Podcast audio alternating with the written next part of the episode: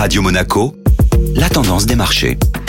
La tendance des marchés avec Société Générale Private Banking. Bonjour Alexandre Rolando. Bonjour Benjamin. Les marchés reprennent des couleurs en amont du discours de la Fed. L'atmosphère s'est détendue hier sur le plan géopolitique lorsque Moscou a réaffirmé qu'il n'y avait pas de préparatifs d'invasion de l'Est de l'Ukraine. Après les mouvements violents enregistrés au cours des dernières séances sur les indices, les opérateurs semblaient finalement attendre un discours rassurant de la part de Jérôme Powell à l'issue de cette première réunion. Autre signe d'un certain apaisement sur les marchés, l'indice de la peur, le VIX, mesurant la volatilité sous-jacente du marché américain est retombé aux alentours des 27 points après avoir atteint un plus haut d'un an proche des 40 points ce lundi. Les marchés actions ont donc terminé la journée dans le vert, compensant ainsi une bonne partie de la baisse enregistrée en début de semaine, notamment en Europe. Quels sont les titres ayant tiré leur épingle du jeu sur cette séance haussière? Du côté des valeurs, notons la belle progression d'un des poids lourds de l'indice français, à savoir Total Energy, à plus 4% sur la séance dans le sillage des cours du pétrole, lui permettant ainsi de dépasser les 16% de performance depuis le début de l'année. Renault, de son côté, a terminé la séance en tête du classement, après de 6% sur la journée. Une conférence de presse de l'alliance formée avec Nissan et Mitsubishi Motors aura lieu ce jour et devrait être l'occasion d'annoncer un plan d'investissement de 23 milliards de dollars sur 5 ans dans le but de développer des véhicules électriques.